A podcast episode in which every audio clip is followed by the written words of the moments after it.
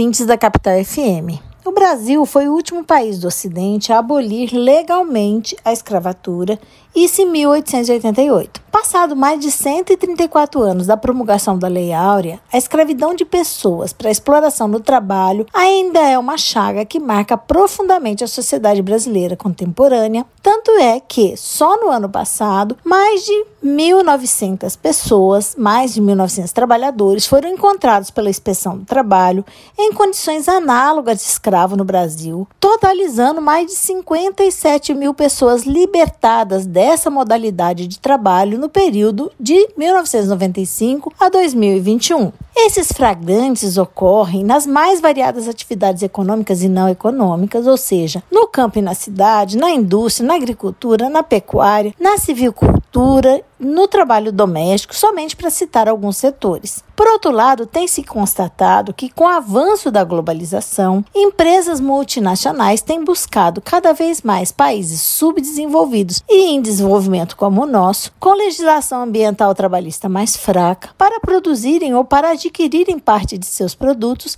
ganhando vantagem competitiva com relação aos concorrentes. Com essa forma de gestão, são criadas as chamadas cadeias de produção ou cadeias produtivas, nas quais as empresas delegam sua produção para terceiros, visando redução de custos, e nesses processos de subcontratação, comuns nesse cenário de produção em larga escala, os elos mais distantes dessa cadeia podem chegar até mesmo ao mercado informal, situação que, por vezes,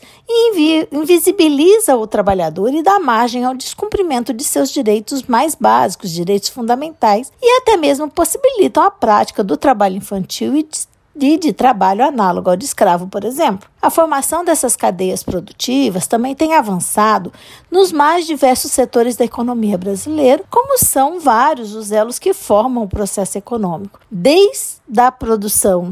o fornecimento da matéria-prima até a comercialização do produto final. Não raro são noticiados casos na indústria da moda brasileira em que marcas de renome terceirizam a força de trabalho para pequenas oficinas de costura, nas quais os trabalhadores, geralmente imigrantes, são submetidos a jornadas exaustivas, a condições degradantes, a servidão por dívida e a retenção de documentos, que são circunstâncias que configuram o trabalho escravo contemporâneo. Além disso, o setor da pecuária revela-se como o maior explorador da mão de obra análoga à de escravo no país, isso geralmente no início de sua cadeia produtiva, nos desmates de terra para a formação de pastos para a criação de gado, que mais tarde vai abastecer os frigoríficos que vendem para o mercado nacional e internacional. Esses exemplos demonstram que cada vez mais o combate ao trabalho escravo, o trabalho em condição análoga de escravo, passa pela responsabilidade empresarial no gerenciamento de suas cadeias, sejam elas globais ou nacionais de produção. Vez que ao adquirir um produto, os consumidores normalmente desconhecem o caminho que ele percorreu para chegar até as suas mãos,